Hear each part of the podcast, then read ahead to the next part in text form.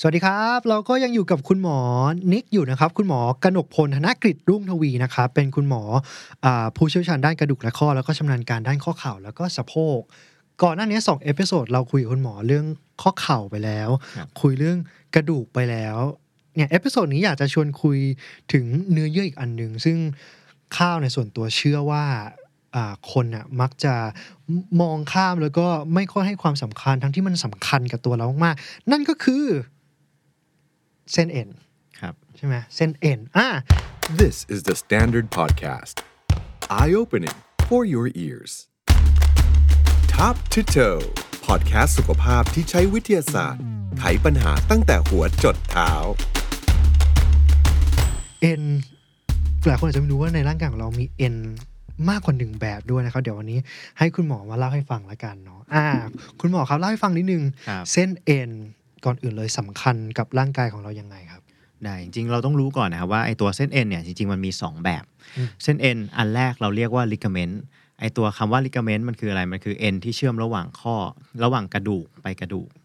อ่าฮะส่วนอีกชนิดหนึ่งเรียกว่า tendon ไอตัว tendon เนี่ยคือเป็นเส้นเอ็นที่เชื่อมระหว่างกระดูกกับกล้ามเนื้อ อ่าฮะ อ่ะทีนี้ไอตัวลิกาเมนต์หรือเส้นเอ็นที่เชื่อมระหว่างกระดูกกับกระดูก มันมีหน้าที่คือทำให้ข้อเราเนี่ยมันเกิดความมั่นคงความแข็งแรง ระหว่างที่มีการเคลื่อนมีการขยับของข้อทำให้ อืม ข้อเราเคลื่อนไหวได้อย่างแบบมั่นคงขึ้น อือฮึ เดินได้แบบมั่นคงขึ้นค ครับ รับ ส่วนตัวเทนดอนก็คือเป็นจุดเกาะระหว่างกระดูกเชื่อมต่อไปกล้ามเนื้อ อันเนี้ยจะเป็นตัวเชื่อมเป็นถ่ายทอดแรง ระหว่างกล้ามเนื้อเรากล้ามเนื้อเราต้องดึงเพื่อให้เกิดการขยับของข้อใช่ไหมครับ อ่าฮะ อันเนี้ยจะเป็นตัวที่ถ่ายทอดแรงจากกล้ามเนื้อไปเกาะกระดูกทำให้ข้อเราสามารถเคลื่อนไหวได้ อ๋อโอเคก็คือถ้าเราเข้าใจไม่ผิดเทนดอนเนี่ยคือช่วยในการเคลื่อนไหว ใช่ แต่ก็ลิกาเมนก็เสริมความแข็งแรงเข้าไปอีกทีหนึ่งของข้อ ครับ ถูกไหมแต่โดยโครงสร้างของมันก็ประกอบไปด้วยเนื้อเยื่อคล้ายๆกัน คล้ายๆ กันถูกปะอ๋อโอเค แสดงว่าจริงๆแล้วเอ็นสำคัญกับเรามากพอสมควรเลย เพราะเราใช้งานมันตลอดเวลาโดยที่เราอาจจะไม่รู้ตัวถูกไหม ใช่ มันเป็นตัวที่กำหนดให้ข้อเราเนี่ยมันยังสามารถใช้งานต่อไปได้ ไม่ว่าเราจะเคลื่อนไหวอะไรยังไงก็ตาม ใช่ ขนาดเรานั่งเฉยๆจริงๆแล้วมันก็อาจจะทำงานอยู่ มีการขยับตลอดเวลา ตลอดเวลา แล้วอย่างนี้อ่ามันมีโอกาสที่จะเกิดความผิดปกติกับเส้นเอ็นของเรายังไงได้บ้างครับ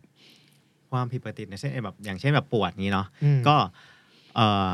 เส้นเอ็นมันจะบาดเจ็บจากอะไรได้บ้าง ตั้งแต่แบบเราใช้งานซ้ำๆในท่าเดิมนานๆ อย่างเช่นแบบอ่ะอย่างคนที่แบบ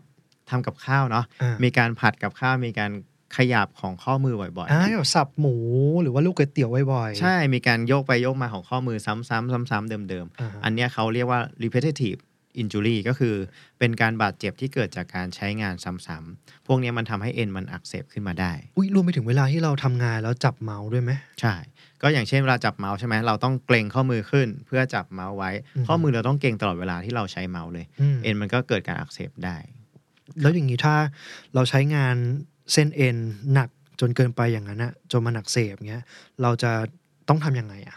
อ่ะย้อนกลับไปไออย่างเรื่องใช้เมาส์ใช่ไหมครับ ถ้าเกิดเราจะลดไม่ให้เกิดสิ่งนี้ เราก็แค่จากที่เราต้องเกรงข้อมือขึ้นอย่างนี้เนาะเราหาตัวเสริมตัวรองไว้ที่ใต้ข้อมือทำให้ข้อมือเราเปลี่ยนทิศในการ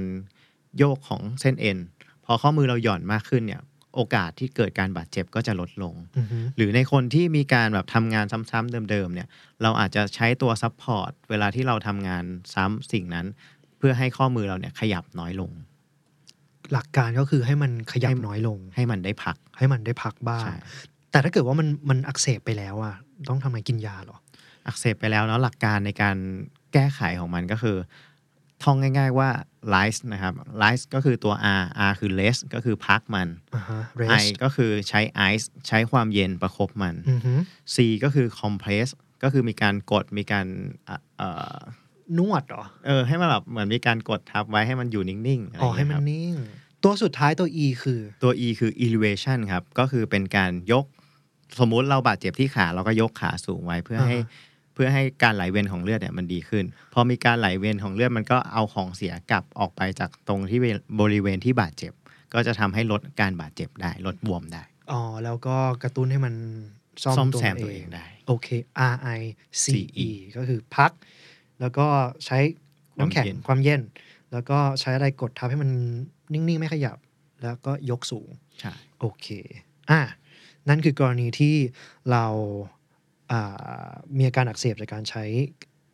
เอ็นเราทำอะไรซ้ำๆ มีอาการบาดเจ็บอื่น ให้เกิดกับเอ็นอะไรได้อีกบ้าง ก็เมื่อกี้ที่เราพูดถึงเนาะคือเราต้องรู้ก่อนว่าตัว N เนี่ยจริง ๆ แล้วปกติมันไม่ได้เป็นแบบเส้นเดียวเลย เพราะฉะนั้นส่วนใหญ่มันจะเป็นแบบเป็นแถบๆการบาดเจ็บเราอาจจะบาดเจ็บแค่บางส่วนของเส้น N หรือขาดทั้งหมด อ๋อ คือมันเป็นแผงขึ้นมา ใช่ส่วนใหญ่ N ไ มันจะเป็นแผง อ่าฮะ อ่าฮะทีนี้ในกรณีที่มันแบบบาดเจ็บแค่บางส่วนเนี่ยในทางการแพทย์เราจะเรียกสิ่งเนี้ยว่าสเปนก็คือเป็นการฉีกขาดบางส่วน เป็นการหรือง่ายๆ คือข้อเท้าแพลงอย่าง อ๋อ เงี้ยครับ โอเค พวกแพลง อ่าไอสิ่งเนี้ยคือเราสามารถที่จะซ่อมแซมตัวเองได้ อืม โดยใช้หลักการตามเดิมก็คือไลฟ์ตะกี้ อืม มันจะสามารถกระตุ้นให้เกิดการซ่อมแซมตัวเองได้ดีขึ้น อือหือ ครับผม อ่าโอเค แต่ในกรณีที่มันขาดทั้งหมดเนาะเราก็ต้องมาดูแล้วว่าในเส้นเอ็นเส้นไหนที่มันขาดบางเส้นเนี่ยถึงแม้มันจะขาดทั้งหมด มันก็ยังมีความสามารถที่จะซ่อมแซมตัวเองได้ แต่มันก็จะมีเส้นเอ็นอยู่เส้นหนึ่งครับ ที่ถ้ามันขาดทั้งหมดเนี่ยมันไม่มีทางที่จะสมานตัวมันเองได้เลย สิ่งนั้นคือเอ็นไขว้หน้า โอ้ จะบอกว่าเราเอ็นไขว้หน้าขาด อ๋อโอเค มาอยาก ครับ รู้เลย อ่า เอ็นไขว้หน้าเข้าใจว่าถ้าใครที่เล่นกีฬาเยอะๆ ก็น่าจะรู้ครับว่านักกีฬาหรือคนที่เล่นกีฬาเนี่ยมักจะมีปัญหากับเอ็นไขว้หน้ามากๆ เจอเยอะสุดเลยใช่ไหมครับ ใช่เจอเยอะสุดในการบาดเจ็บจากกีฬา จากกีฬาใช่ไหม ครับ โอเค งั้นขอความรู้เกี่ยวกับเอไอเอ็นไขว้หน้าหน่อย อ่ะต้องรู้ มันอยู่ ก่ ตรงไหนก่อน อ่ะ เอ็นไขว้หน้าเนาะจริง ๆ มันเป็นเอ็นเส้นหนึ่งในเข่าเอ็นในเข่าเนี่ยเรามีเส้นเอ็นหลักๆ อยู่ทั้งหมด 4 เส้นนะครับ คือเอ็นไขว้หน้าเอ็นไขว้หลังเอ็นด้านในหัวเข่า แล้วก็เอ็นด้านนอกหัวเข่า อือฮึ แต่ละเส้นเอ็นมีหน้าที่ความสำคัญของมันต่างกัน ไอ้เจ้าเอ็นไขว้หน้าเนี่ยมีหน้าที่ป้องกันไม่ให้กระดูกหน้าแข้งเรามันเคลื่อนไปด้านหน้า เมื่อมีการขยับอ่าฮะในกรณีที่มีการบาดเจ็บแบบเอ่อเล่นกีฬาอยู่ แล้วมีการปะทะรุนแรง ในท่าแบบเข่ามันเหยียดมากขึ้น หรือมีการบิดหมุนของเข่า มันอาจจะทำให้เอ็นเส้นเนี้ยมันขาดได้ อืม อ่ะทีนี้ย้อนกลับมาตรงที่ตะเกียะที่ผมบอกไปว่าเอ็นเส้นเนี่ยมันจะเป็นเอ็นสำคัญคือมันไม่สามารถสมานตัวเองได้ถ้ามันขาดหมด เพราะว่าอะไรเพราะว่าในข้อเข่าเรามันมีน้ำไขข้ออยู่ ทีนี้ไอ้น้ำไขข้อเนี่ยแหละครับที่มันจะไปยับยั้งการสมานของเส้นเอ็นก็เลยเป็นสาเหตุที่เอ็นไขว้หน้าถ้ามันขาด มันไม่สามารถรักษาโดยไม่ผ่าตัดได้ อืม ถึงว่าเวลาเล่นกีฬาก็เข่าพลิกอยู่ตลอดเวลา เพราะเรายังไม่ได้ผ่าตัด ตอนนี้ เห คุณ ผล ข้าวมีอาการยังไงบ้างไหม ก็ถ้าเกิดว่าใช้ชีวิตปกติคือเดินได้ลงน้ำหนักได้ แต่เมื่อไหร่ก็ตามที่มีการเคลื่อนที่ที่เป็นเคลื่อนที่ไปด้านข้าง หรืออะไรเงี้ย ก็จะมีโอกาสที่จะรู้สึกว่ามันเข่าพลิกมันคล้ายๆ กับไหลหลุดอ่ะ อืม อืมหรือว่าว่าถ้าเกิดว่าเรานั่งพับเพียบ ครับ นั่งที่ต้องงอเข่าแล้วจะลุกขึ้นมาบางที มุมบางมุมจะเราจะรู้สึกได้เลยว่า เดี๋ยวมันจะเคลื่อนแล้ว มันไม่มั่นคง มันไม่ เอะ มั่นคงเอออ ม เออมันไม่มั่นคง ใช่ คือไอตัวเอ็นไขว้หน้าเนี่ย ถ้าเกิดมันมันขาดเนาะ จริง ๆ เรา มันไม่ได้ทำให้เราปวด เราไม่ได้รู้สึกปวด อือฮึ แต่หน้าที่ แต่ว่าอาการที่เรารู้สึกก็คือเรารู้สึกเหมือนเข่ามันไม่มั่นคง เราไม่สามารถวิ่งได้เหมือนเดิม เพราะว่าเวลาเราวิ่งเราขยับเนี่ย เข่ามันมีการเคลื่อนไปเคลื่อนมา ทีนี้พอไม่มีเอ็นไขว้หน้าใช่ไหมครับ กระดูกมันมีการเคลื่อนไปด้านหน้าได้ ไม่มีตัวอะไรมาหยุดมันไว้ มันก็เลยรู้สึกเหมือนเข่าเราเสียวๆ เข่าเราไม่มั่นคง เวลาวิ่ง โดยเฉพาะอย่างสมมติถ้าเราขาดที่ข้างขวาใช่ไหม พอเราจะวิ่งแล้วเลี้ยวไปทางขวาเนี่ยเราจะรู้สึกเหมือนจะล้มไม่สามารถทรงตัวได้ ใช่ ก็ไม่กล้าทำอะไร เช่นเล่นไอซ์สเก็ตโรลเลอร์เบลดอะไรเงี้ยก็จะไม่กล้าเล่นอีกเลย ใช่ อ่ะโอเค แล้วถ้าเกิดคนที่เป็นล่ะ คนที่เกิดเอ็นไขว้หน้า อาจจะขาดหรือยังไงก็ตามเนี่ย มันจะมีวิธีการดูแลรักษายังไงไหม ไอถามว่าเอ็นไขว้หน้าเนี่ยมันสามารถไม่ผ่าได้ไหม อ่ะ จริง ๆ มันจะไม่ผ่าก็ได้นะ ถ้าแบบคนไม่ได้สนใจอ่ะแบบอาการแค่เนี้ยก็รู้สึกนิดหน่อยนิดหน่อยไม่ได้ใช้งานเยอะ ม อันเนี้ยในกลุ่มที่ไม่ได้แอคทีฟเราเลือกที่จะไม่ผ่าก็สามารถทำได้ แต่ต้องรู้ก่อนว่าสิ่งเนี้ยถ้าเราปล่อยทิ้งไว้เนาะกระดูกเรามีการเคลื่อนตลอดเวลา พอมันไม่มีตัวเอ็นไขว้หน้ากระดูกมันจะเคลื่อนไปด้านหน้าตลอดเวลาทุกครั้งที่เราขยับ มันก็ทำให้กระดูกอ่อนผิวข้อเนี่ยมันเสียดสีมากขึ้น พอมันเสียดสีมากขึ้น เราก็มีโอกาสที่ข้อเข่าเนี่ยจะเสื่อมได้เร็วกว่าคนปกติ เอา ระวังนะครับ เอา กลัว เดี๋ยวกลัวเลย เอาเหรอ คือเราปล่อยทิ้งไว้อ๋อเพราะว่ามันเคลื่อน ใช่ใช่มัน ไอ้กระดูกอ่อนที่เราคุยกันไปเอพิโซดแรกคือมันก็คือจะสีกัน ใช่ มันไม่โอกาสถลอกอะไรง่ายๆขึ้นใช่ไหมแล้ว แล้วการผ่าตัดมันมันน่ากลัวมันยากมันยังไงไหม คือถ้าเป็นเมื่อก่อนเนาะการผ่าตัดเอ็นไขว้หน้าคือเราต้องผ่าแบบเปิดแผลเข้าไปในเข่าเลยเพื่อไปทำเอ็นไขว้หน้า อืม แต่ว่าในปัจจุบันเนี่ยครับมันสามารถผ่าตัดได้โดยการส่องกล้อง คือเราจะเจาะรูไปแค่สองรูเจาะรูด้านข้างเนี่ยสองรู อืม รูละประมาณแบบสักครึ่งเซนแล้วก็ใช้ตัวกล้องในการผ่าตัดอืมไม่ได้เปิดแผลเหมือนเดิมละ แล้วผ่าเสร็จเดินได้เลยไหมกี่ต้องนานแค่ไหนกว่าจะกลับมาเดินหรือว่าวิ่งหรือทำกิจกรรมออกกำลังกายได้ คือหลังจากผ่าเนาะเราเนื่องจากมันเป็นการผ่าตัดสองกล้อง เพราะฉะนั้นการฟื้นตัวเนี่ยมันไม่ได้ช้าอยู่แล้ว โดยทั่วไปเราจะให้คนไข้เดินได้เลยหลังผ่าตัด อืม อืม การกลับมาทำกิจกรรมที่มันแอคทีฟกว่าการเดินล่ะ โอเค ทีนี้ต้องรู้ก่อนว่าหลังผ่าตัดเนี่ยมันอาจจะเกิดขึ้นได้คือกล้ามเนื้อที่หัวเข่าครับ มันอาจจะมีการฝ่อหรือไม่เหมือนเดิม ทีเนี้ยเราอาจจะต้องมีการฟื้นฟู มีการกายภาพบำบัดเพื่อเพิ่มความแข็งแรงของกล้ามเนื้อ ถามว่าเราจะ return to sport สามารถกลับไปเล่นกีฬาได้เมื่อไหร่ เมื่อตัวเอ็นไขว้หน้าของเราอะที่เราสร้างใหม่ มันสมบูรณ์แข็งแรงมีการยึดเกาะระหว่างตัวเอ็นที่เราสร้างใหม่กับตัวกระดูกเรียบร้อยแล้ว อือหือ อือฮึซึ่งอันเนี้ยไม่ได้สามารถกลับไปเล่นกีฬาได้ทันทีหลังผ่า อาจจะต้องใช้เวลา 1 เดือน 2 เดือน แล้วแต่ความแข็งแรงของเรา อ๋อโอเคไม่แย่ไม่แย่ แสดงว่ามันไม่ได้น่ากลัวขนาดนั้น ไม่ได้น่ากลัว เพราะว่ามันมันถือว่าเป็นมันเป็นการส่องกล้องอะเนาะมันไม่ได้แบบรุนแรงบาดเจ็บรุนแรง ครับ อ่าโอเค นั่นคือการขายของเอ็นควายหน้าน่าจะเป็นอ่าสิ่งที่เจอบ่อยที่สุดสำหรับคนที่เล่นกีฬาเนาะ ใช่ แต่ว่าโอเค การเล่นกีฬามันก็น่าจะทำให้เกิดอุบัติเหตุหรือการบาดเจ็บอื่น ๆ ที่อาจจะไม่ได้รุนแรงเท่าอย่าง อย่างคนมักจะบางทีเล่นกีฬาแล้ว มีการบาดเจ็บเล็กน้อยอ่ะจากข้อบ้างจากกล้ามเนื้อบ้าง แล้วเราก็เห็นว่า เดี๋ยวนี้มีคลินิก เราเคยเห็นคลินิกอารมณ์แบบคลินิกกายภาพ ที่เขาโฆษณาว่ามีเครื่องช็อคเวฟอัลตราซาวหรืออะไรเงี้ย พวกนั้นมันสามารถที่จะช่วยเวลาที่เราเกิดอาการบาดเจ็บจากการเล่นกีฬาได้ไหม ได้ก็คือแต่ละเครื่องเนาะมันก็จะมีประโยชน์มีความสามารถของมันต่างกัน อย่างที่ข้าวพูดมาว่าช็อคเวฟอันเนี้ยส่วนใหญ่มันจะอาศัยหลักการของการทำให้เกิดการบาดเจ็บเล็กๆ น้อยๆซึ่งการบาดเจ็บเล็กๆน้อยๆเนี่ยมันจะกระตุ้นให้เกิดการซ่อมแซมเกิดขึ้น อย่างสมมุติเรามีการบาดเจ็บที่เอ่อหัวไหล่ หรือว่ามีเป็นแบบออฟฟิศซินโดมอย่างเงี้ยมีพัง อืม ผืด การที่เรายิงตัวช็อคเวฟเข้าไปเราทำให้ตัวกล้ามเนื้อนะมัดนั้นนะครับ มันเกิดการแบบบาดเจ็บแบบเล็กๆอะ่ะ เล็กน้อย แล้วก็เพื่อกระตุ้นให้กล้ามเนื้อมันซ่อมแซมตัวเอง อ่า อ่ะหรือเครื่องอื่นอย่างเช่นเลเซอร์ไอตัวเลเซอร์เนี่ยมันจะไปลดการอักเสบของตัวเซลล์กล้ามเนื้อได้ ก็จะลดอักเสบลดปวดได้ ม หรือว่ามันจะมีอีกเครื่องหนึ่งก็คือเครื่อง PMS เครื่องเนี้ยมันจะเป็นการปล่อยขึ้นแม่เหล็กไฟฟ้าเข้าไปไปกระตุ้น อ่า ไอเครื่องเนี้ยมันจะเป็นเหมือนไปปรับสมดุลของเส้นประสาททำให้เส้นประสาทมันปรับสมดุลใหม่ ลดอาการบาดเจ็บได้ อืม ครับ อ่าแสดงว่าเครื่องพวกนั้นช่วยได้จริง ใช่ แล้วจะมีวิธีอะไรไหมถ้าเกิดว่าคนเล่นกีฬาแล้วพยายามไม่อยากจะลดความเสี่ยงที่จะได้รับการบาดเจ็บ จากข้อจากกล้ามเนื้ออะไรพวกเนี้ย อ่ะทีนี้เราจะทำยังไงให้เราสามารถเล่นกีฬาโดยที่การบาดเจ็บน้อยใช่ไหม ไม่ลงออ เราต้องรู้ก่อนว่า อย่างที่บอกตั้งแต่เลือกอุปกรณ์เลย สมมติเราจะไปวิ่งใช่ไหมครับ แทนที่เราจะใส่แบบรองเท้าแตะวิ่งเนาะเราก็ต้องเลือกรองเท้าสำหรับวิ่งโดยเฉพาะ อืม อ่ะที่มันมีการรับน้ำหนักมีการซัพพอร์ตได้ดี หรือสถานที่ก็สำคัญนะครับ อย่างเช่นแบบถ้าเราวิ่งบนพื้นปูน เข่าเราก็กระแทกมากกว่า อ่า เออถ้าเราไปวิ่งบน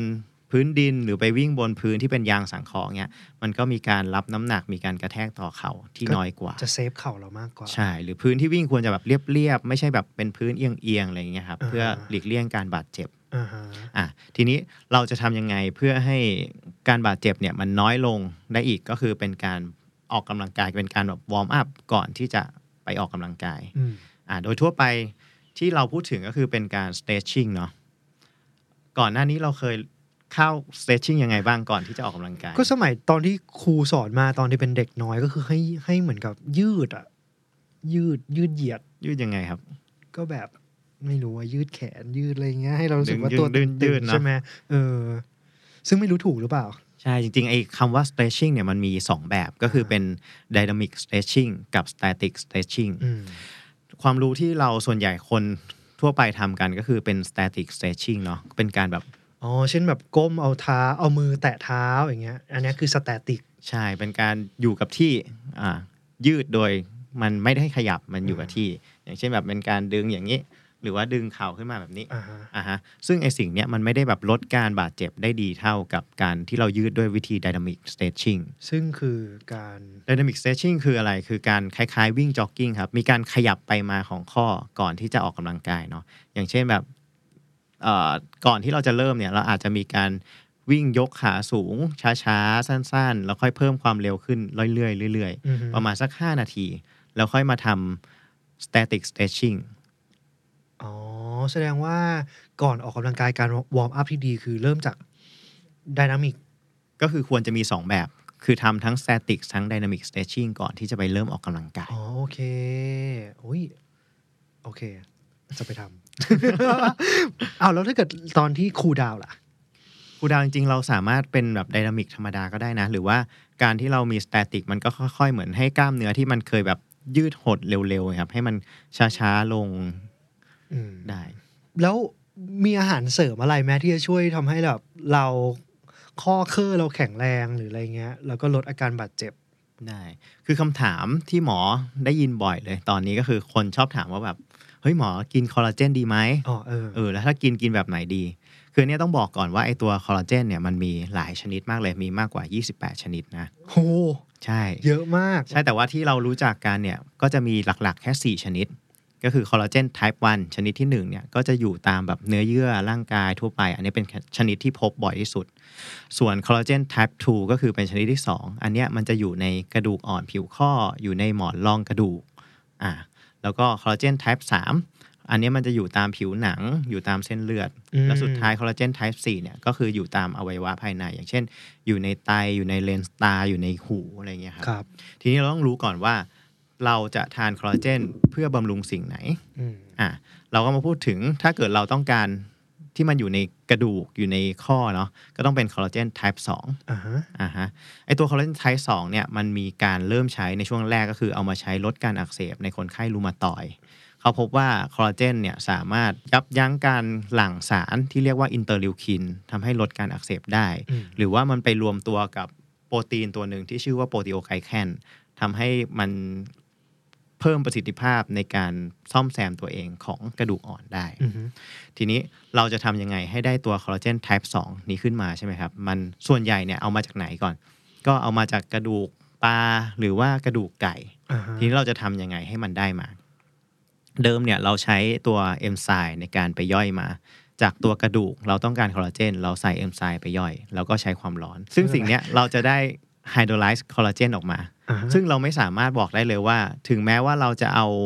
สารตั้งต้นที่ควรจะเป็นคอลลาเจน type 2 แต่ไปไฮโดรไลซ์แล้วเนี่ยเราอาจจะไม่ได้คอลลาเจน type 2 ออกมาก็ได้ มันอาจจะเป็นคอลลาเจน type ไหนก็ได้ อืม แล้วที่สำคัญคือโครงสร้างที่มันเสียไป โครงสร้างสำคัญของคอลลาเจนไทสูงไทสองเนี่ยก็คือต้องเป็นทริปเปิลเฮลิกก็คือเป็น 3 เกลียวพันเกี่ยวกัน เพื่ออไอตัวเนี้ยจะเป็นโครงสร้างที่ไปเชื่อมประสานระหว่างเซลล์กระดูกอ่อนให้มันแข็งแรงขึ้น อืม เพราะฉะนั้นวิธีการในการได้ทริปเปิลเฮลิกมาเนี่ยมันต้องอาศัยกระบวนการที่เรียกว่าซูเปอร์คริติคอลคาร์บอนไดออกไซด์ในอุณหภูมิที่ไม่สูงมาก เพื่อให้โครงสร้างของคอลลาเจนเนี่ยมันยังอยู่ แล้วสิ่งเนี้ยมันจะเข้าไปสร้างไปกระตุ้นให้เกิดการซ่อมแซมของกระดูกได้ อ่า เพราะฉะนั้นไอตัวคอลลาเจนถามว่าถ้าเกิดจะทานทานได้ไหมก็คือมี evidence ว่าคอลลาเจน type 2 จะเป็นชนิดที่มันอยู่ในกระดูกอยู่ในข้อ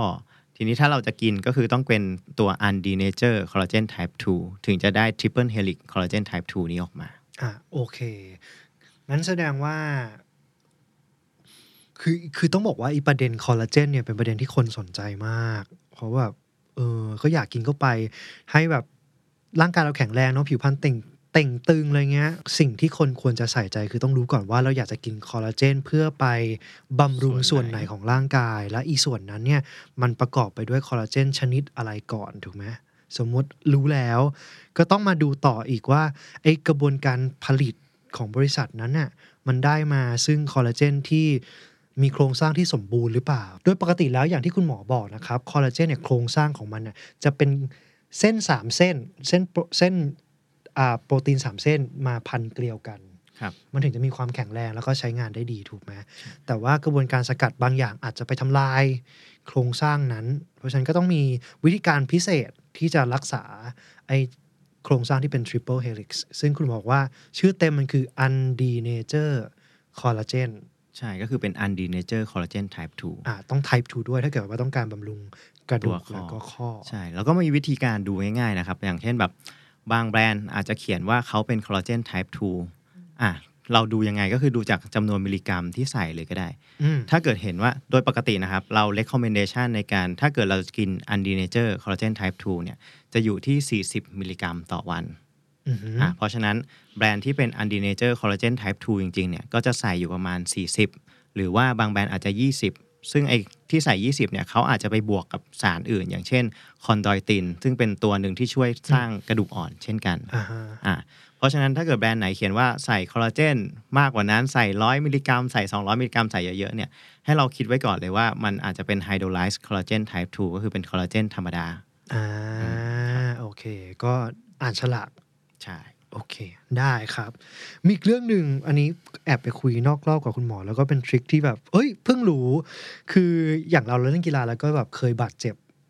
ขากระเพกกระเพกอะไรเงี้ย คุณหมอมีเทคนิคด้วยใช่ไหมการขึ้นลงบันได แชร์แชร์ให้คนฟังฟังหน่อยได้ไหม โอเคครับ วิธีการในการแบบอ่าขึ้นลงบันไดเนาะจริง ๆ การขึ้นลงบันไดก็มีผลกับการแบบบาดเจ็บของเขา่า อืม วิธีการง่าย ๆ คือเราจะจำว่าดีขึ้นเร็วลง